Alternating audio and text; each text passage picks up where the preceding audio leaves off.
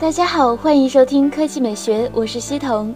三星近日在欧洲申请了一个很有趣的专利，名字叫做“野兽模式”，很有可能是下代旗舰 Galaxy S8 的一个秘密武器。专利文件显示，野兽模式可以用于智能手机，甚至是手机系统。而从字面上看，这似乎是一种高性能的加速模式。最合适的应用对象也只能是 Galaxy S8，但它究竟是怎么个野兽法，目前还不清楚。可能是让骁龙或者猎户座处理器处于一键超频之类的更高性能模式。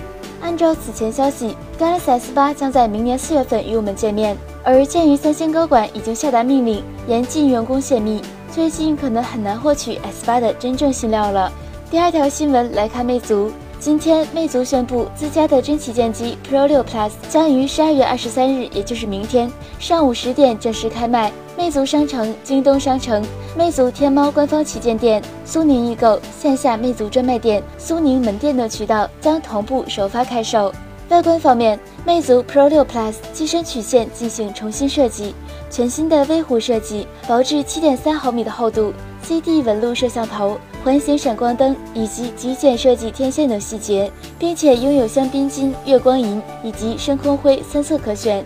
配置方面，该机采用5.7英寸 2K 屏，搭载猎户座8890处理器，内置 4G 内存，64G 存储，提供前置500万、后置1200万像素摄像头，电池容量为3400毫安时，支持最高24瓦快充。唯一美中不足的是，由于猎户座8890的缘故。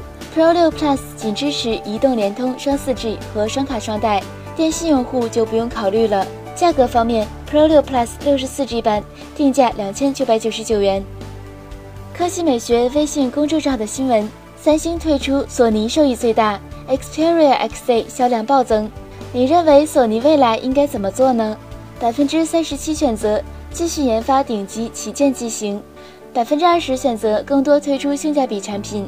百分之十一选择二零一七年索尼有望崛起，百分之八选择二零一七年索尼维持今年现状，百分之八选择二零一七年索尼将进一步下滑，百分之七选择专注游戏放弃手机业务，百分之五选择更多尝试低端产品提升销量。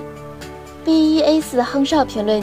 人家欧美识货认索尼，哪像国内场妹场地看手机广告和身边朋友用什么手机，见到别人用什么他就用什么。国内买手机跟风很严重。一九一评论：很多索粉只是希望一台四 G 内存、Z5P 外形加上 XZ 配置的手机而已。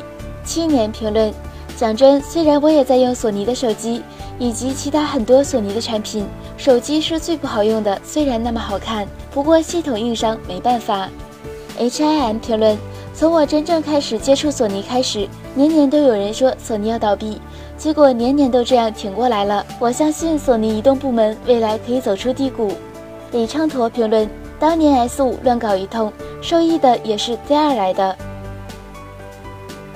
那看到索尼现在的销量，索粉们是不是对索尼又增加了一些自信呢？今天的语音就到这里，大家明天见。